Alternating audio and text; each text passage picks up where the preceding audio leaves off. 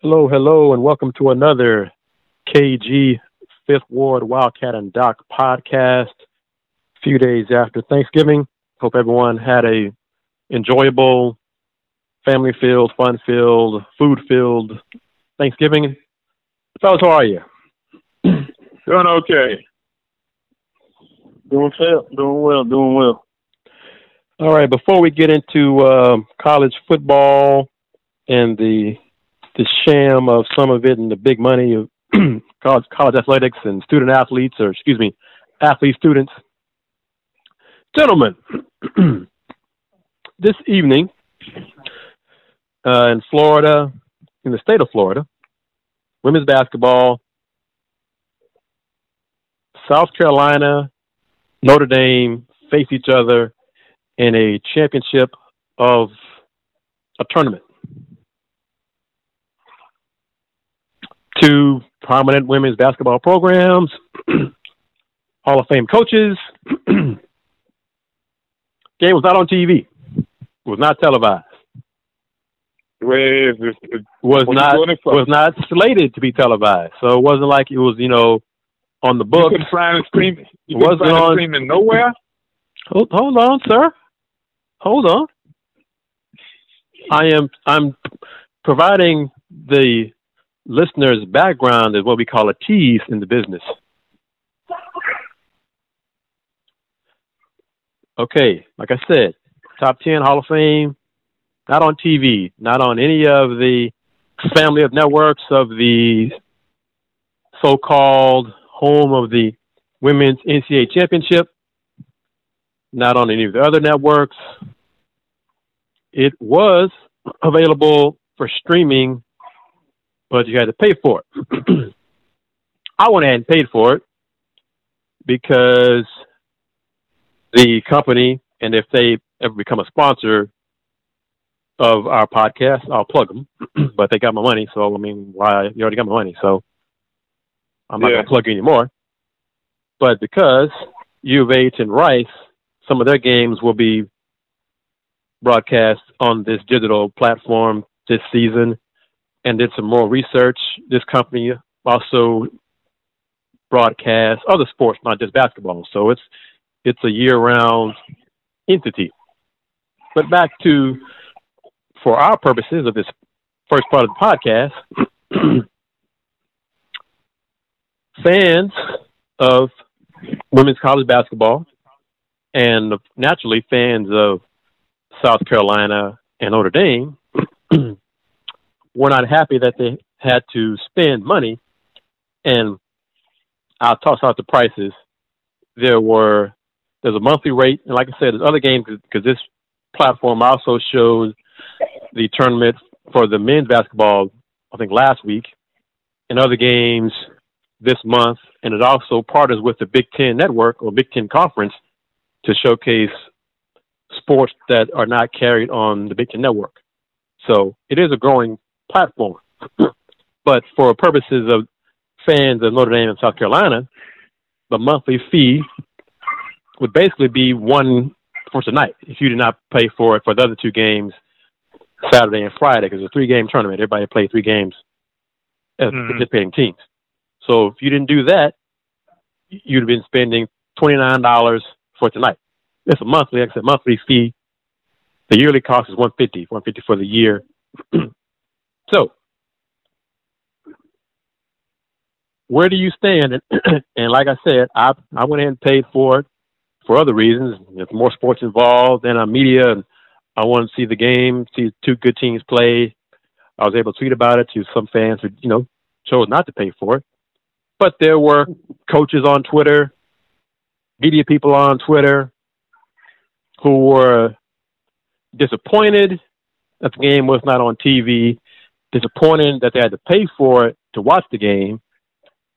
So there's different factors. So give me your, your thoughts, and then I'll give you some more devil's advocate replies. Mm.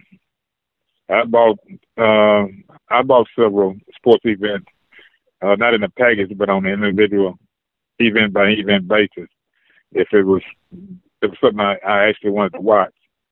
Um, but it had to be something I wanted to watch. Um, I'm not in the habit of doing it. Um, I know some folks that are, but it all boils down to if if an event that you choose to watch that you're particularly you're particularly interested in that particular event on an individual basis, yeah.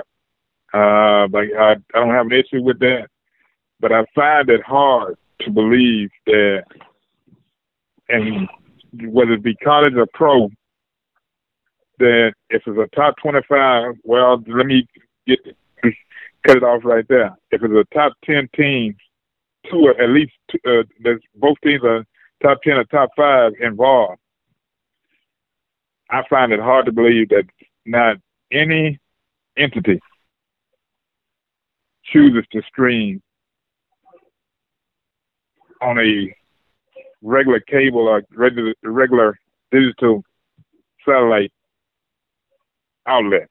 I, it's, it just been, I'm kind of without words at that point.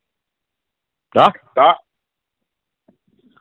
Yeah, I believe when you look at that, this is a glaring case where women's basketball is not treated at the same level as uh, men's basketball. And obviously, you could look at numbers and ratings to justify it uh, to some degree, but uh, much of that is is uh, what I see is the case here. Um, but there could be a positive side of it, depending on what they find out. Uh, how many people actually uh, pay to watch the game could give you a different indication in terms of women's basketball. At the fact there is a group of really loyal fans that would pay for it, so that's the threshold. And and then it gives you opportunity to see where you can generate revenue that later could push uh, women's basketball forward. So you see this uh, with niche sports oftentimes where niche sports can't get a large enough viewership, um, but they, people do know there is a significant interest out there, so they'll put them on a paid platform. I know at one time you've seen it for a little while with with uh, basketball or with HBCU sports uh, from that standpoint, uh, but you have some of that as well. So those are some of my thoughts on it. And now I'll give provide some more uh, feedback. Debbie Ant- Antonelli is organizer of this. The event is Gulf Coast Gulf Coast Showcase, and I think it was in Estero, Estero, Florida. Part of um, I think BD Global Sports. It does other tournaments, men's and women's sports, you know, holiday events. And one of her tweets, I think she's organizer, you know, of the specific one going on that we're talking about. And she responded to a tweet saying that, you know, this person said that they he wishes it was on TV and not and no paying twenty dollars for a subscription doesn't count. Her response was, We have been trying for network TV partner in our fifth year for this event with competitive fields, and this is the best we can do for now. She said she's going to going to keep doing her job to build, serve, and empower the game of women's college basketball, women's basketball, by helping host events, two events, and soon to be three. And he responded back to that saying, you know, it is appreciated, but it's a shame with all the networks uh, that they show most of the time that this is not on TV somewhere. So her final reply to this fellow was, damn right, we're trying and we're not giving up. How many other Thanksgiving women's events are televised and or streamed this holiday weekend? So clearly, it's not just the Gulf Coast Showcase that was not televised or streamed uh, without, you know, for free. I think there was um, Ohio State and Stanford matched up for the second time. They played Saturday night, and that tournament was, I think, in Vegas, part of one of the Vegas tournaments. No TV for that. So, as Doc mentioned, you know, women's college basketball is a niche sport. We know that. The three of us know that. And part of it being a niche sport has enabled me and, and Wildcat and Doc is getting involved to uh, have gain more recognition in the smaller pond. Wildcat, would you agree with that? Yep. Okay.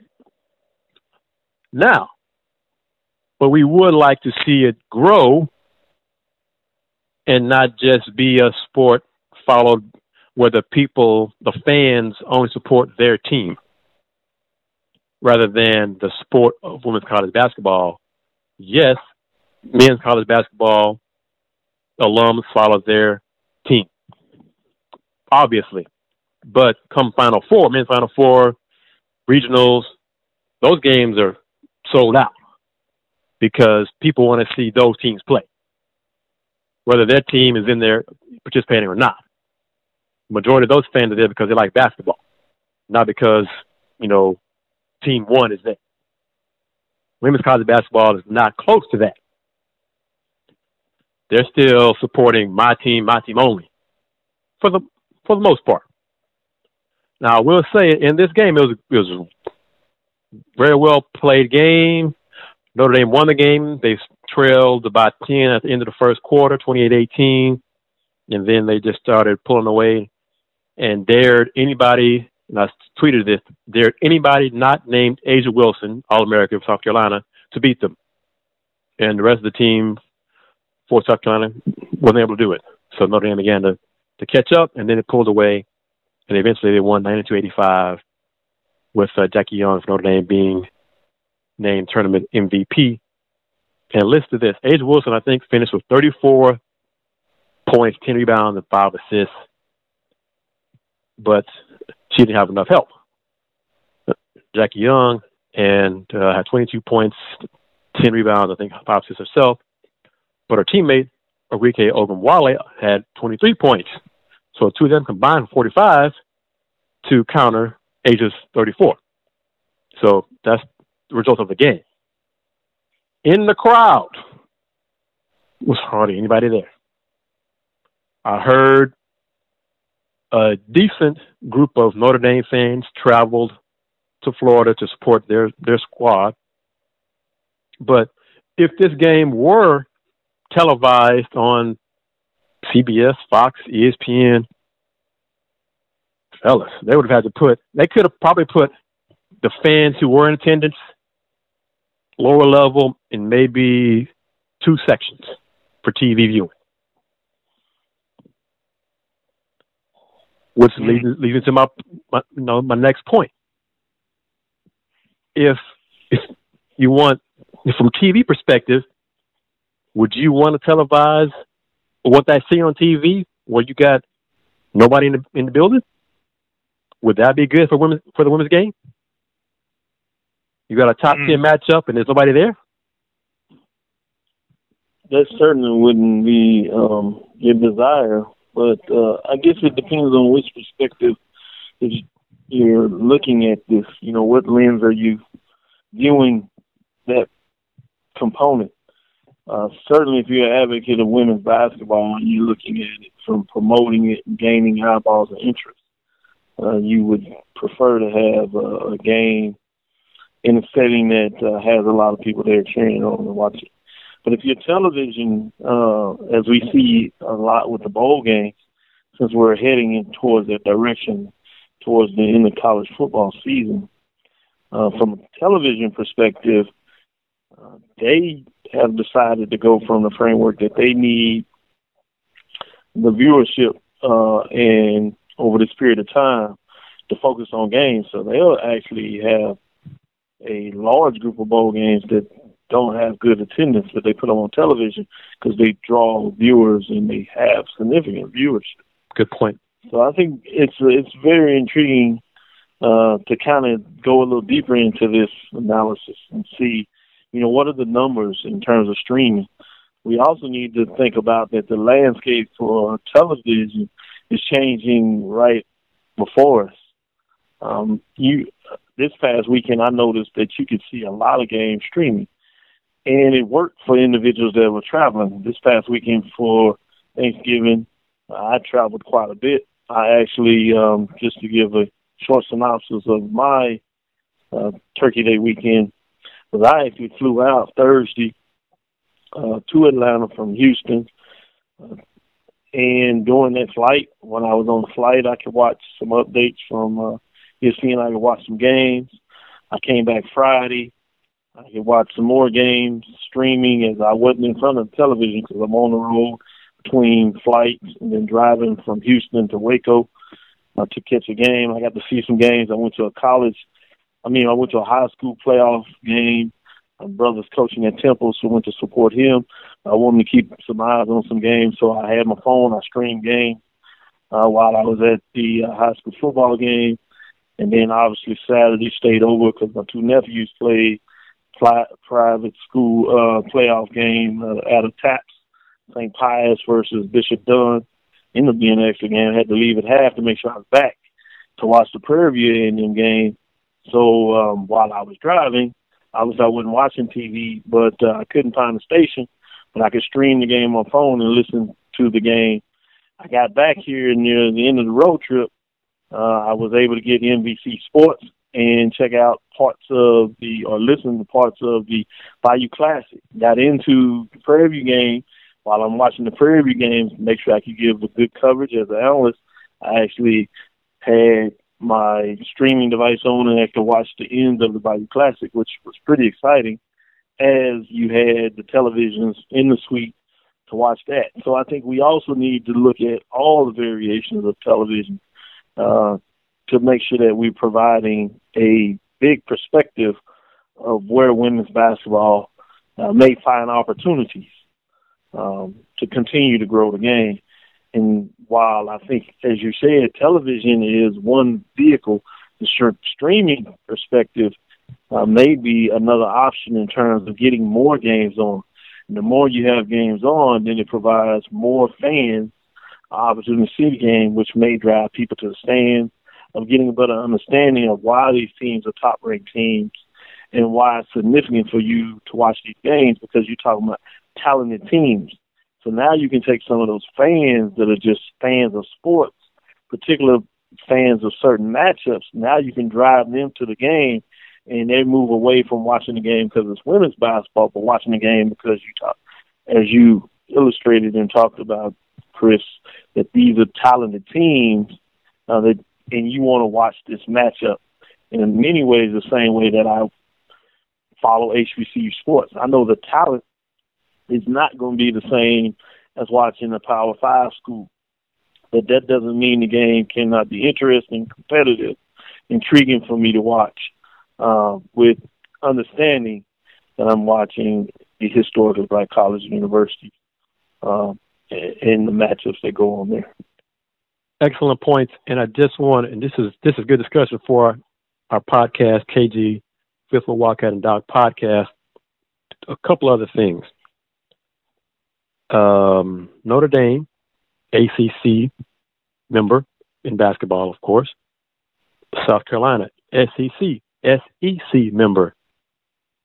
Both of those conferences have their own networks under the ESPN family of network umbrella.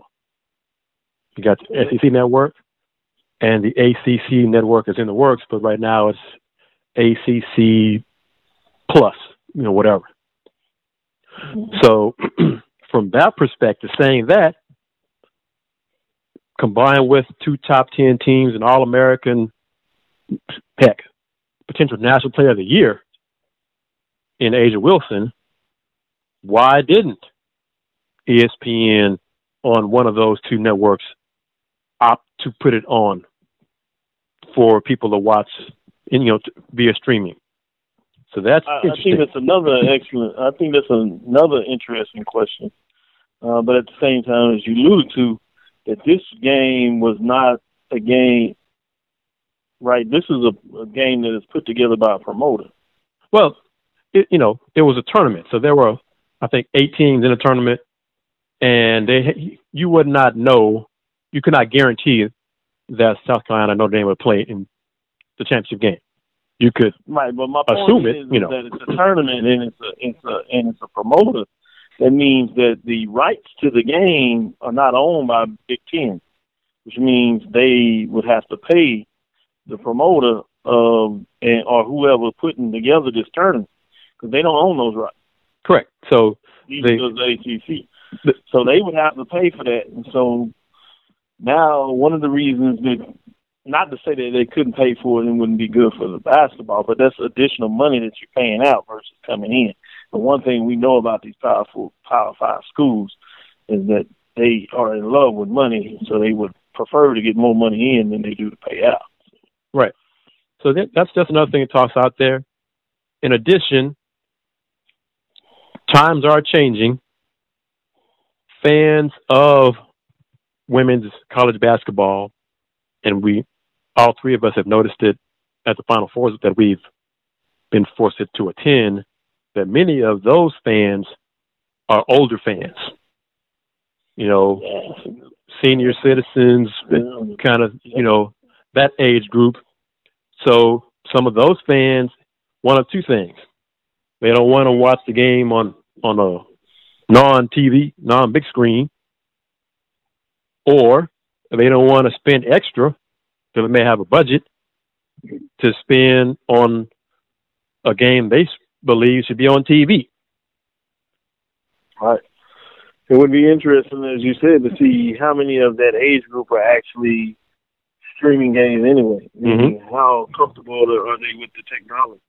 How aware are they are with the technology? You know, which may be again another opportunity that you need to understand in terms of your marketing is how do you educate this fan base about the ability to stream games which would increase that marketplace in and of itself. I think that's an excellent point of understanding how do you build platforms that increase uh, the way women's game are watched. So you know, just things to toss out there for discussion. And the, for the most part, the last couple of minutes of the broadcast, the streaming was was very good. Last few minutes was it began to buffer. The audio, you know, was consistent throughout. Uh, but the last two, uh, it was like I don't know. All of a sudden, more folks started watching, or my computer start, you know, is old and broke down and waiting for me to replace it. Was the reason why the buffering started getting bad, pitch started getting bad, or was something on on that company's end. Who knows? Whatever. But I know, and it's a problem with streaming, especially if people are new to it and have put money and have spent money on it. Those folks would be pissed off if they spent money and then the picture quality is subpar. That's for sure. So that's not a good impression. If you know, if, if tonight's viewers, first time viewers, experience those problems, they may have lost those folks, you know, for as future customers. So that's something also to uh, you know consider. But yeah, I just wanted. I know um, one of my colleagues. She had a Twitter conversation with some of her followers um, before and during the first part of the game, and, and then I chimed in with with um, some play-by-play in second half, and she retweeted it for folks to to keep up with. So it was just something I wanted to get you know you guys' thoughts on as we did this podcast. And before we can go and shift into college football, but uh, Wildcat Doc, how can folks find you guys on the internet? Uh, go ahead. Yes, they can find me on the internet. You can go straight to the website at uh, www.thgsagency.com and click on HBCU Sports to get various updates. Uh, you can also follow me on Twitter. That's Facebook, Instagram, and uh, Twitter at Dr. Kenyatta Cavil. D R K E N Y A T T A C A V I L. Again, it's D R K E N Y A T T A C A V I L. You can Okay. also catch me on a, a show uh, as we do a live broadcast on Doctorville's Inside the HBCU Sports Lab every Tuesday from 5:45 to 7:15. That is Central Standard Time. And you can catch us that uh, live streaming since we're talking about streaming video at kqh-tv.com. We also do it on the Facebook page that I just gave you in terms of a live stream. Wildcat. You can find okay. You can find me uh, at on Facebook, Twitter, TweetDeck at Jerry L. Woodley Jr. and J.L. Woodley 1. Uh, you can find me elsewhere on SoundCloud, um, YouTube, and Blogger, Blogspot at AKSV the College Sports Report. All right, gentlemen. Uh, you, you you guys can steer the conversation where you want it. You want to talk about uh, Doc? You want to talk about HBCUs right now? Or we're going to talk about the yeah, disaster Tennessee. a little bit, so so we can jump on that, and then we certainly need to make sure we get a chance to talk about uh, what's going on with Tennessee football program. As it seems like they didn't quite get that right. But uh, before we get to that intriguing uh, scenario, uh, HBCU sports. Talk a little bit about the fact that uh, I was in attendance at the uh, Labor Day Classic. Was on Thanksgiving weekend. Uh, you was there yesterday? Very good crowd. Yep. Very good crowd there. Still have some problems with that turf out there and at the BBA oh, well, Stadium. Uh, it seems like that's going to be interesting. Let's kind of attribute that to uh, that, you know the, the uh, Dynamo in playoffs and they'll be back to play either Tuesday or Wednesday this week, if I'm not mistaken. Yeah, they're on on the road. That's what that's in Seattle. Yeah, yeah. Uh, so that's another problem there. But they've had some problem with the field since its existence, and they just haven't been able to really grow their grass in a way that it takes seeds. It reminds me a lot of way the problem they had at uh, uh, NRG for a while uh, before they finally went to decide to to go away from the grass with the plates. Um, obviously, this is not inside, but uh, it's something about either the grass they particularly use or the way that stadium is built. It just can't quite get the sunlight in there uh, because that it it is just not a. At this point, it doesn't seem like it's been a danger uh, to athletes playing on it, but it certainly seems like it could be. But yeah, hopefully. Um, they can get some work to get done and figure out what they're going to do uh, with that grass because they it it it doesn't look good certainly for the eye viewing surface. So I'll put it like that. But in terms of the game, um, Texas Southern really came out, played hard, uh, kept it intriguing for the first half. No score in the first quarter. A couple of big plays uh, by Prairie View got the game to 14-3 where they scored right before the half and literally scored 14 points uh, with uh, about five with a, within two minutes uh, towards the end of the game, uh, which uh, started the momentum they needed to pull away. A lot of the w- reasons that was close early was Prairie View had a lot of penalties. Actually had three touchdowns called back for the game, one early in the game off a big play, some holding penalties, but they were able to pull away from uh, Texas Southern and just punish him with the Wildcat or uh, Panther Cat, I guess is what they call it over at Prairie View. Um, as you seems like they have a quarterback, uh, as the redshirt freshman quarterback found a way to get it done. Third straight game where he threw over 300 yards uh, in that contest, so that was a big game uh, for Prairie View as they won 30 to 16 in that contest. Um, really playing um, uh, real good with Neiko Hollins getting it done. But the game, if I might, really if, if, if, I, if I might add to that, uh, Coach talked about that at the post game because uh, I, uh, I asked him about you know when did the, when did the light go on? When did the uh, uh, Coach Coach uh, Coach Simmons of Prairie View mentioned about consistency uh, with getting things done and trying not to make mistakes, you know, on a regular basis. And he mentioned that he mentioned the game that uh, he thought that uh, the light went on and that uh, uh, uh, Holland uh, made it made it a uh, a decision that he was going to take over the team and kind of like get things going. And he made it, put an effort out there to just go and play, do what you do on a regular basis. You know, don't worry about the mistakes. Just go and run the team. And he he he basically said, uh, you know, if if he's getting 300 yards now a, a game out of there, uh, out of uh, Holland, I think this is yeah, Holland, Holland. yeah, Neiko Holland. Neiko Holland. That if he's getting 300 yards out of him on a regular basis, you know, they'll win a lot of games. And defensively, he'll he'll adjust to, to what's going on onto the field. You know, as a as a coach and as an assistant coach. What I thought was, because he said he's looking forward to what next season looks like and where they're headed at. At least now he knows where he's solid at and what he needs to build on.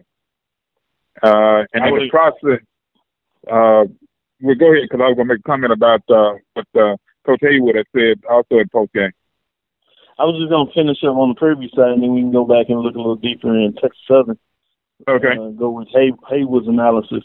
But I agree with you in terms of the Prairie Panthers. Um, really looking forward to next year as they were able to finish on a high night, highlight, finishing with a winning record six and five, four and three, um, winning uh, four the three straight games, four of the last five. So feeling real comfortable about that. Certainly, uh, running back Dewan Tucker had 22 yards uh, on on just seven carries, so he looked good. Stephen McCray, uh, as the one that was running that Panther had a lot of the games. He had 18 carries, 74 yards, and just started punishing. Uh, Texas Southern on the defensive side, where you could tell he just got tired as they couldn't really get anything going on the offensive side. Credit to Texas Southern as they were down to a third string quarterback, still trying to get it done and find ways to do it. Um, but uh, this is the third time in Prairie View history where they've had three straight winning seasons. Uh, so uh, Prairie View, Willis, Coach Willis Simmons really excited about what they could get done there. Go ahead a little bit and talk about Texas Southern and what Haywood was saying. Uh, Coach Haywood, did, he lost uh, two players yesterday uh, in the middle of the game. Uh, he had it, and uh, he mentioned that you know that's been a, a, a situation with them all season especially where the starters are. Uh, didn't get around to the numbers and all this as as as, as far as how many starters he's lost over the over the season. But when his uh, punter went down, uh, that was an issue. Uh, and then it was almost like they conceded to attempted to go with the passing game and away from the uh, from the rush, uh, running the ball when uh uh see, I'm trying to remember the kid's name. There's, Brad Woodard, some of the yeah, he uh he was able to get some things done, but yeah, he had uh 86 yards on 15 carries, one touchdown. The touchdown he got was on a long run from 46 at the end right. of the game. But credit to him, he kept pushing forward. He's just a junior, so he'll be back in the fold.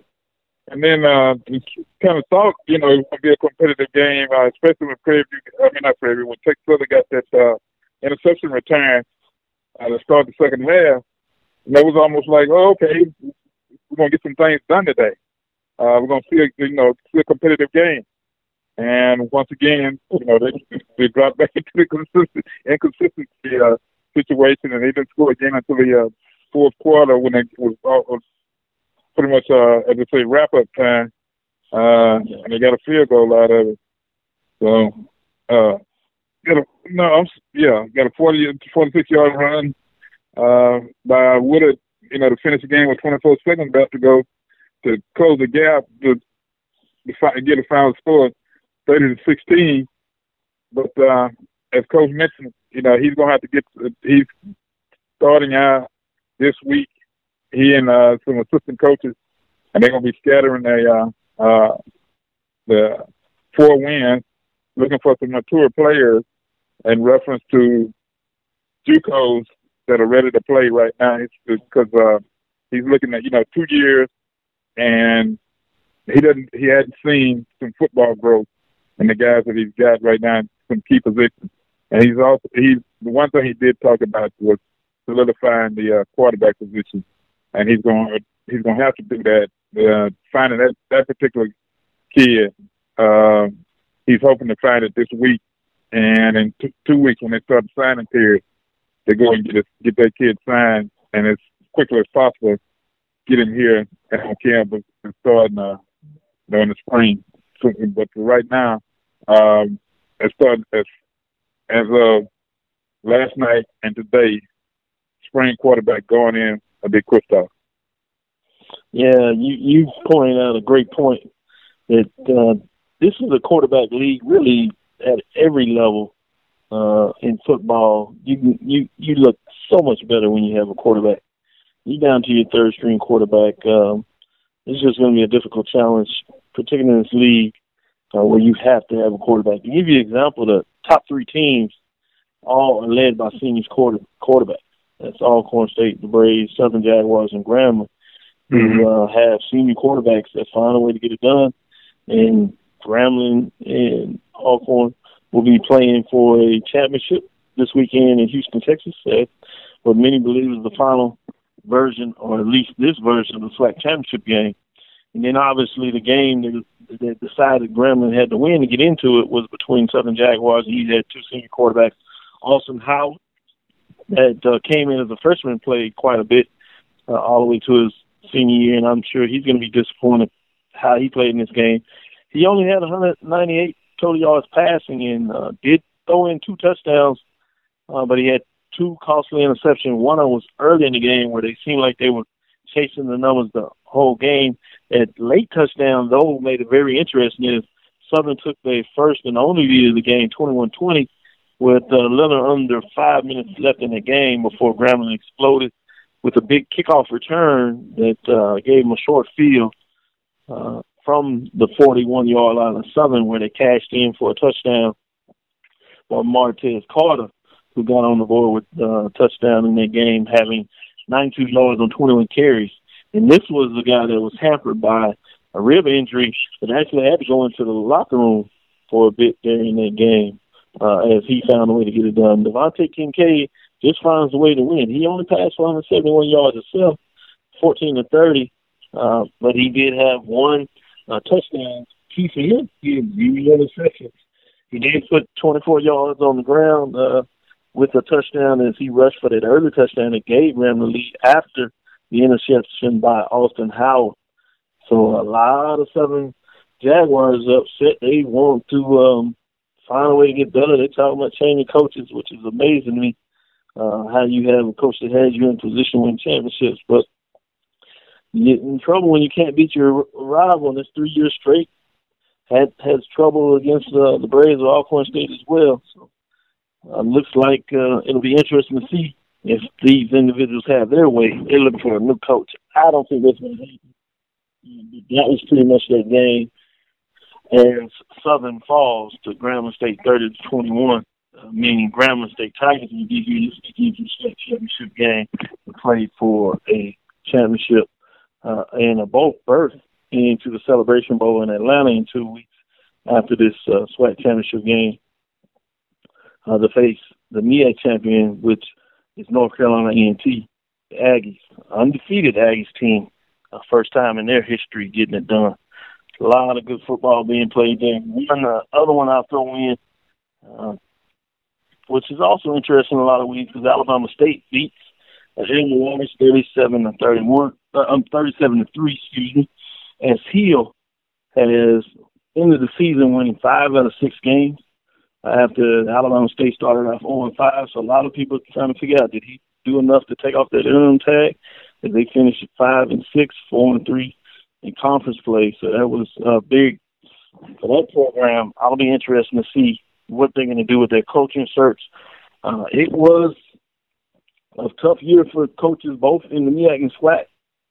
Four coaches either were fired, contracts were not renewed, or they resigned, and that is Arkansas Pondler uh, looking for a coaching search. Alabama A&M just talked about Alabama State they started everything mid-season after they got off to 0 and 5.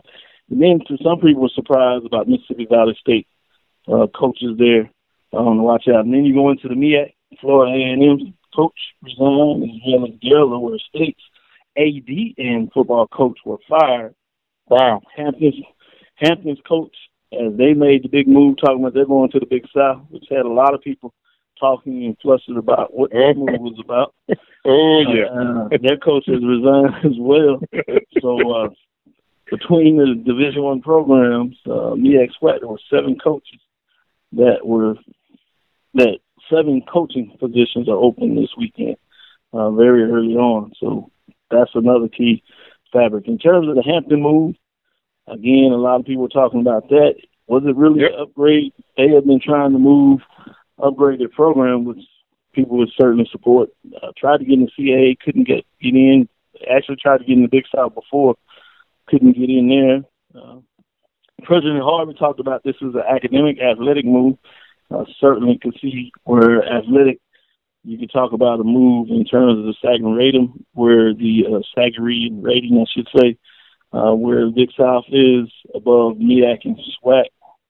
But marginally, not a large there, so I always question what does that mean really in terms of recruiting uh, when you're talking about that small of a margin. Are you going to be able to recruit to that level where you're going to play?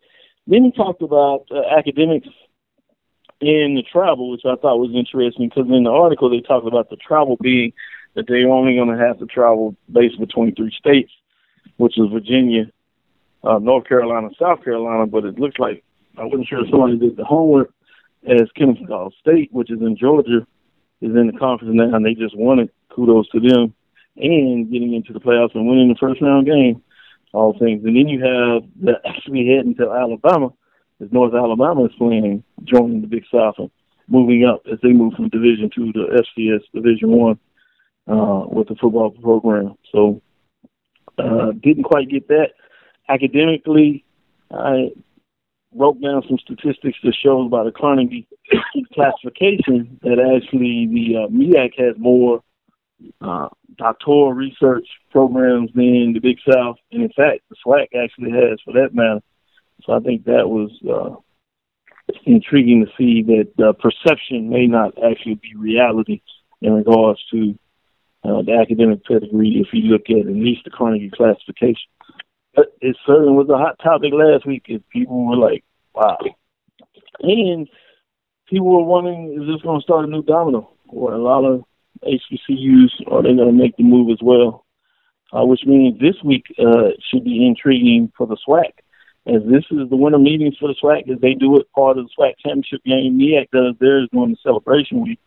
Uh, but a lot of talk in regards to uh, whether they're going to move move with the conference overall SWAC championship game, are they going to continue, as they said, that this is it, or they somehow bring it back. Questions about the basketball tournament, a lot of questions about that. Also, in terms of the commission position, SWAC Duer Sharp has not had a contract extension, so people are intrigued to see um, does that mean anything? What direction is the SWAC going in terms of its leadership? So we might find out some uh, information later down later on this week uh, during the SWAC media winter meetings, I should say. Well, uh, that's one of the conversations I had with somebody last night. Um, it was interesting because Curtis basically said okay, what's up with the Hampton move? And from as you mentioned earlier, they tried they tried to move out move out of the uh, the mayors before to the Big South, and uh, the person that I talked to uh, was was going to Atlanta in two weeks. So and uh, but he's going up to up there this weekend. Uh, he's a uh, MEAC uh, alumnus, and I'm not gonna get involved with the food and stuff. Because because he was saying I, I can't I don't want to get that far out there with it. I said, all right, then that's that's fine.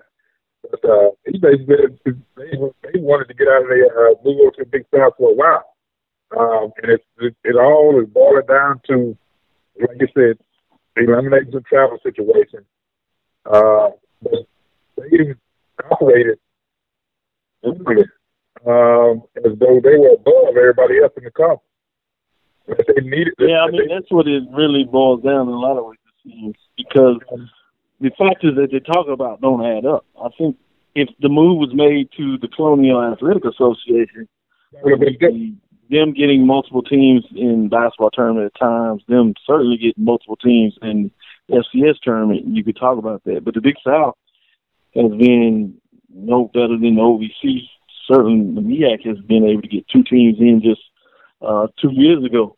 The Big South hasn't ever gotten two teams in the tournament. And in fact, they were on the verge of losing their automatic bid because they had six members. And Liberty, obviously, as you probably know, has uh, moved has started their move to the FBS level. So they had five members. So that's while they were pushing to get North Alabama to come up. And obviously, Alabama's in the transition division too. So even with Alabama having six members, uh, with North Alabama, I should say UNA, that they would still would have lost the automatic bid because they wouldn't have had six Division One members at the time uh, that Liberty had left. So in a lot of ways, Big South came back, and as they turned them no earlier, now we're sitting there on the desk uh, on life support, I should say, that they invited me in. So it's just intriguing to me. Uh, I obviously support HBCUs, so wish them the best. Um, but in terms of just logic and looking at the data and the numbers, uh, what is being said just doesn't add up uh, for everything that I have looked at from a consulting perspective. But Harvey's been at the Reign and Hampton for 40 years. It's inarguable to say that uh, other decisions that he's made over a period of time have certainly been successful for Hampton. Uh, so you can't argue that. Uh, but just in terms of what was put out, because he did an interview with the undefeated in terms of a article was written, so I just took him at his words and did my own review of what was said. And from that perspective, uh, it it wasn't uh, meeting face value. So that's the only reason that I brought the points up, so people could do their own research and do their own analysis of what was taking place. All right. Here now, not just if you're with HBCU, there's HBCU. Uh, let me get with the the uh, local talent here in town this weekend. Uh, the coolest, well, I'll leave that up to that other guy to, to speak about his school uh, because they, they got some questions all about their quarter, about their coaching situation. Um, no, they don't. Now, no, they don't. y'all, y'all don't. Y'all, y'all close. Y'all okay with that? It's first year. Right you put that money on the table, you'll buy anybody that first year. you know? hey. Wow. Let's be honest. We we, we kid around with it. But these, you know, these alumni boosters and, and those people come in, you know, they get kind of crazy. Wildcat, well, it's the, it's go the ahead. People over there, it's the people over there in Austin that uh, yeah, money. That's that's where we to see how they fit. We'll go. Yeah, talk about first. let him talk about Rice first, and then we'll get to the, the big boys when pe- people actually win football games now. So yeah, go ahead. All right. It'll boil down to uh, what co- goes on the conversation on tomorrow. Uh, if Coach Bailiff is on the uh, press conference tomorrow, uh, whatever's going to transpire is going to transpire afterwards. But right now, as of what time is? They won't do in Arkansas. Fire. They didn't fire him after the game before he left the field. Yes, yeah. So you walking down the field, AD say that. Hey, Huh? you know this is it. Because uh, he said it in the post game that uh, they he going he going to sit down with the boss and they're going to talk about it. Or it could be like A and M, and you find out in practice. So yeah, yeah, we yeah we'll talk about all that too in just a couple of seconds. But Wildcat, come on now. His time is up. His his time is up. How honestly, honestly, what can they say to justify keeping him on another hold on, year? Hold on, hold on, hold on. Because my my argument has always been, even when you at your worst, is who you gonna replace him with, and uh, does it, can you find somebody that'll fit in that job with the re- restrictions and all that you're working with from day one, and make that work over a five to, to, to six year period. They can hire somebody from Stanford. They can hire somebody from Vanderbilt. They can hire somebody from Northwestern. Hire somebody from an Ivy League school. You're making it sound like Rice is just this impossible Rubik's cube that cannot be solved to win in football. It can. Because the other thing that you're dealing with, with besides what you're talking about, grabbing those folks from those schools, what recruiting connection do they have here? They can find some. Hold on, hold on. I'm gonna, give, I'm, gonna you, I'm, gonna, I'm gonna give you your point, and I'm gonna let you talk. Because from any one of those staff, other than Luck, Andrew Luck, anybody else, can you name the kids that left from this area to those particular schools on a, on a regular basis, even if it's just one or two? I'm sure if I studied the rosters, I could. Rosters and the staff. This is Texas. People get football talent from Texas all over the place. But now, in the process, these co- high school coaches around in this state, uh, they are different and they are arrogant to a, to a certain extent. They sure are. They sure are arrogant. And some think some And think if stuff don't stink. to- Yeah, that's right. If, you, if they choose to, they'll close you out. That's let, it- that's fine. Many of One of the states- many of those many of those high schools that think they're so far above Rice probably didn't have kids smart enough to get into Rice. So I'm not even going to worry about those dudes right there thinking you got hell. Go ahead. I'm not going to deal with you. I'm talking about Rice. Rice fundamentally come off a one win season. If they bring him back, how are they going to justify that to the dwindling fans that they do have to support them? They can go ahead and do what they want to do for years ago. Shut it down. If you are not serious about competing, the AD said he wanted to compete in all athletics, all sports, academically as well. One win in football is not it. Because I'm a I'm a judge. I, like I judge every AD that gets hired at these schools. I'm a judge them on one sport and one sport only. Can you hire a football coach? I'm gonna find out who he is in this hiring. It is much easier than you make it sound, make it seem. Okay, we're gonna find out. You make it sound like We're gonna find out. David Bailiff walks on water. I'm talking about We're gonna find I'm talking about results. It's an easy job. Folks said it's an easy job. We're gonna find out. I'm talking about results. The next head coach wins Like I said, the next head coach wins two games next year. He surpassed this this year. Two. The bar is set at one. One win. You win two games next year. You've exceeded this this season. If is, is the bar is that low at Rice that they don't want to do better? If it is, fine. Let me know. I don't bother me at all. But I said, if you if you think it's an easy situation, realistically, if you think it's an re- easy situation, we, we'll I find don't, think, I don't think anybody's saying it's an easy situation, but you go from one extreme to the other. The difference between an easy situation and your lack of ability to win more than one game uh, is how many losing seasons is this? in a row, This is the third losing season. They're not they're no longer competitive.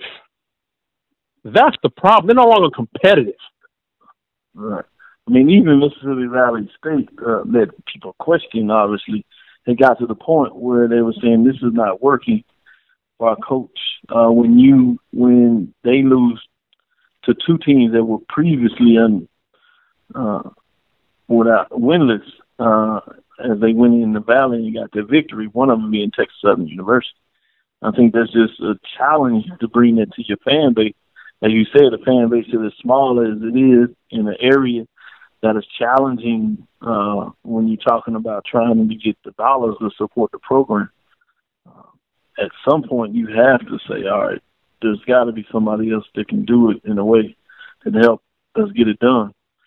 I think, Chris, you make an interesting point when you're talking about some of the programs out there that have this academic prestige um, where you can look at getting teams at least being competitive uh, and trying to get to a not necessarily a bowl game right away, but a bowl game every so often, but trying to get to a winning record.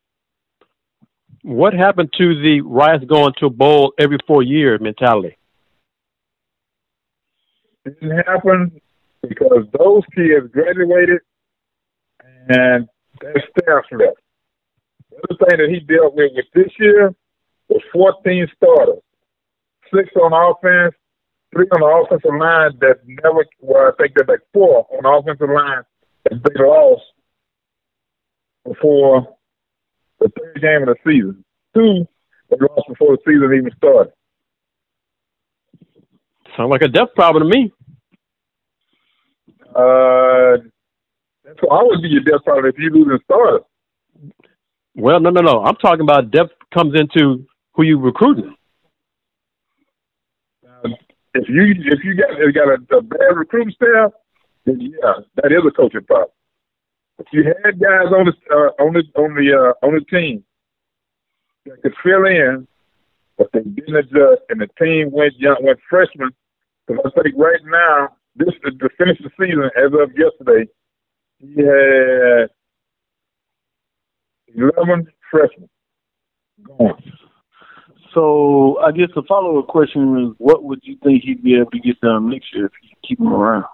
How Uh, many games would you say well, he'd be able to win? my observation this season was they have an issue. Whoever is the strength and conditioning guy, No, I'm not. You, you getting into other stuff. I'm asking you if they bring him back, how many Okay. games do you think he's gonna win next year? he comes back. Can he turn it around in a year? Can he get a winning Uh, record next year? Yes, he can get a winning record next year. He's gonna have to make some coaching changes. He hasn't made coaching changes in two years. So this is so this so this is his fault then. All his- So yeah, all this is his He said he was losing all his coaches. Now he had made coaches. Oh don't know. Matter of fact, his last his last big recruiter that he had is not a is, is at Kansas. Is head coach at Kansas. Well, let him come back and we'll watch it again next year. So as as one of the rare one of those rare entities at Rice, as an alum that supports Rice football, why would you want me to spend money on this man next year? I want you to come to me, come to my my high rise office. I have invested thousands of dollars in the program. I want you to convince me why I should spend one more dollar. You bring back this man for next year. That's all you invested, just a thousand dollars. I said thousands, thousands of dollars. I want you to sell me right now why I should spend a dime on Dave Bailiff come back next year. Now, I'm gonna say I'm gonna say this because I've seen some real some real conversations over there, and the first thing that's gonna come out of their mouth is, "Why should I come and ask you for some money?" Because I'll I'll, see, I'll sit in on that on that luncheon. I'll sit in on the table on uh, the dinner table on that lunch. Oh, and that's fine. But like I said, I I am the rarity. I'm the rarity that spends money on the Rice football program. I'm the rare alum who cares about Rice football today, not a Rice football back 50 years ago. I'm spending money. I'll, I'll spend money on this program last few years. I want you to come, convince me why I should continue spending money on this man coming back to the program. I'm not gonna ask you about spending for his his job. I'm gonna ask you about spending for his facility. That's what I'm gonna ask you for. I'm not gonna ask you about football coaching or whatever. I'm gonna ask you about his facility. Facility. That's what I'm gonna ask you about. I'll spend some money on, on the facility as soon as he's gone. And Next. conversation's be over. Well, okay. There we go. Uh, and, and over and Doc, this relates back to Tennessee. And then director, the president, the president the chairman of the board is gonna make that decision, and that's gonna be it. Whatever transpires tomorrow, We all know by 12 o'clock. That's what time the, uh, uh, the uh, conference, uh, telecon- teleconference is. For, for Greg Schiano? Now, that situation. Are you talking about Baylor? Okay. If if Rice, and it would shock me because it's Rice. I know enough about Rice, spend their time over there, that they don't really care about anything but baseball. But if they bring back him for another season, okay, y'all don't care about football at all. Y'all don't don't don't go on public record and talk about anything about winning football games. Just tell me that line about student athletes and just go about your way. Because it's not about football. I'm to say this, and this is being honest. It all boils down to president in charge and the board of directors, the board of regents, because they made a statement more than once that this is not an athletic factor. This is an academic school of higher learning. And they pushed that more than any place that I've, I've dealt with, and I grasped it all because it was uh, after the post game uh, yesterday before I got over to the uh, over to uh, uh, the previous CSU game. Uh, they want to make some holes. There's some folks pushing for some holes, holes changes. It's all going to boil down to president, of regents, chairman, and then let it direct. And what it's going to take is two out of that three. Well, it won't be the AD because the AD has said when when he was hired that he wants to succeed in academics and athletics. So if he still wants that, that's not the same thing as a higher up. Well, help me out with this because it's, it's, it's the only place that I can't. Uh, I don't. I don't get into those three, those conversations. You've seen, in particular, when athletic director the board of regents and the school president make a decision, and they can be left out, can want to make a change. If the other two says no, it's a no. And that's and that's no true. no matter what, the, no matter what the AD says when he gets hired, those two people that control everything, if they say no, no change and that's fine.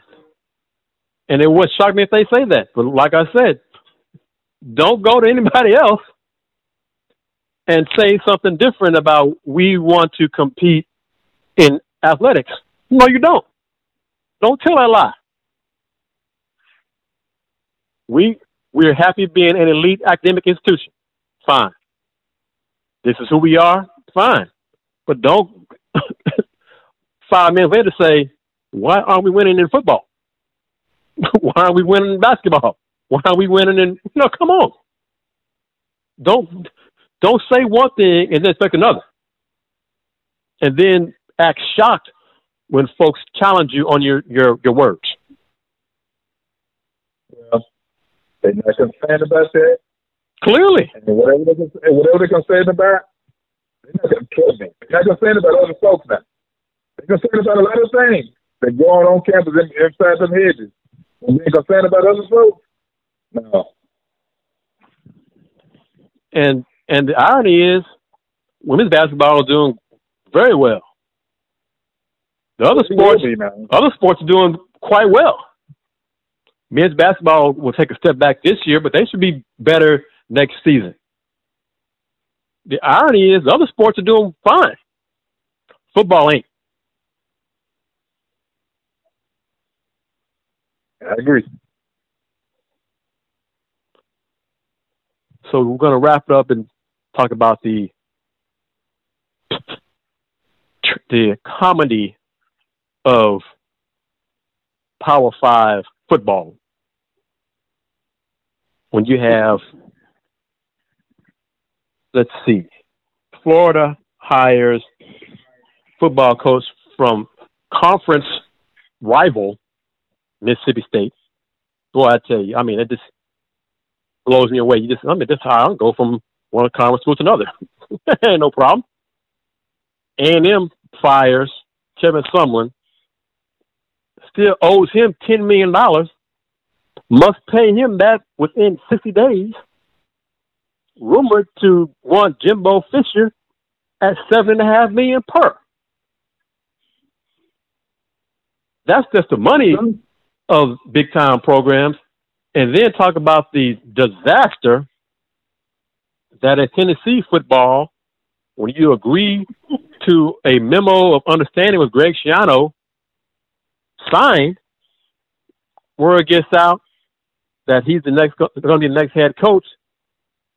The Tennessee alums and legislators, legislators say, "Oh no, no, no, he can't get this job," based on uh, apparently an incorrect assumption that he had involvement in the Sandusky pedophile stuff at Penn State.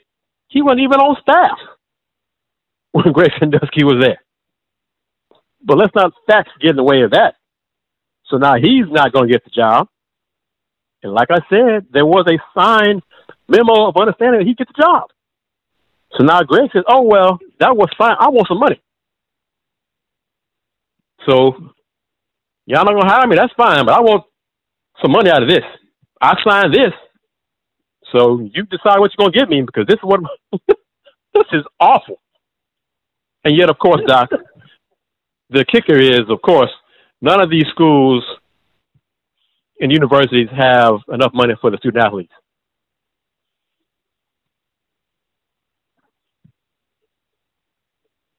It's amazing. It is amazing.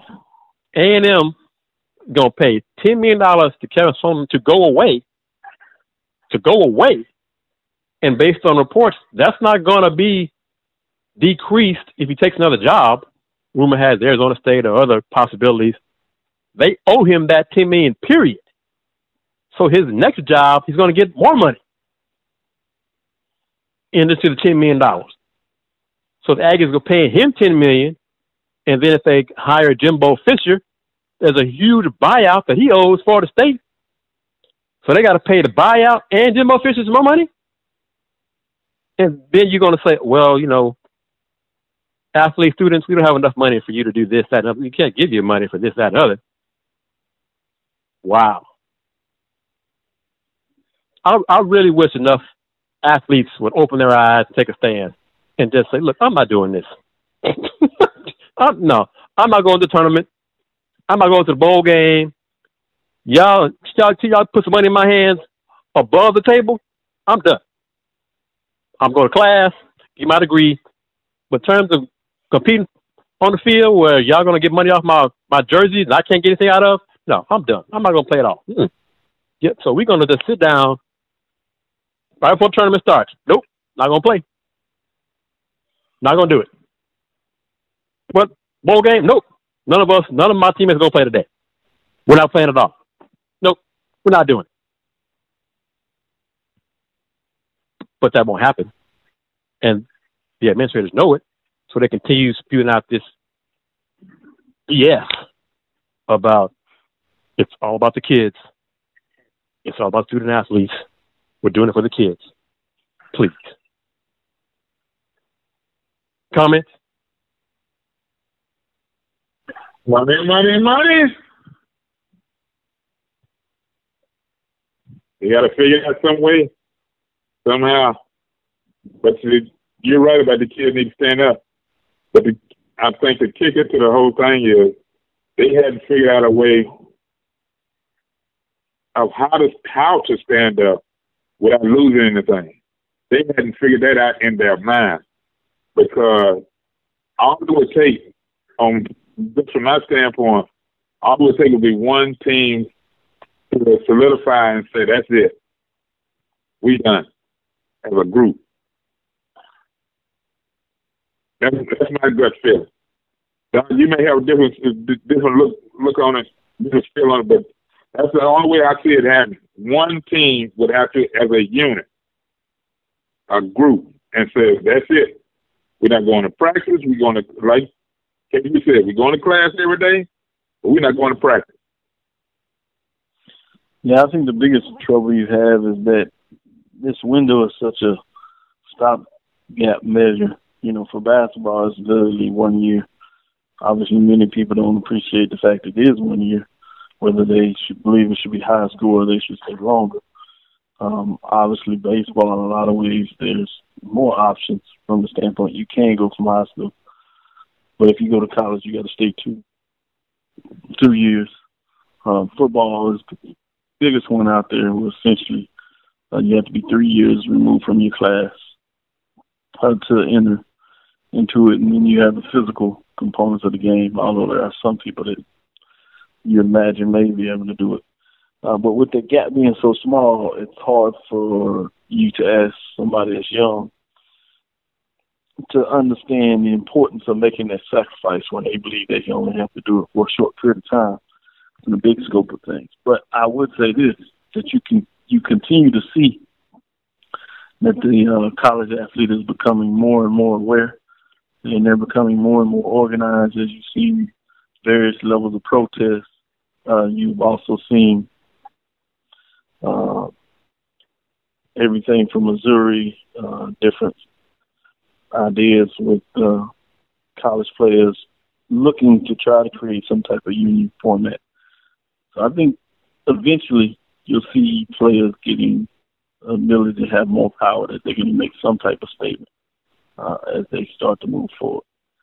But every time they do make this step, you see more the Power Five schools finding a way to try to provide more levels uh, whether it's the cost of attendance, uh, the food allowance that you saw a couple of years ago, obviously the war that they're doing with all these different uh, facility arms race. Um, so that's those are the three components I see that are involved that would you would have to see change um, before you see these college athletes really push the envelope of changing their environments and it it, it won't happen. Um, be nice if it did.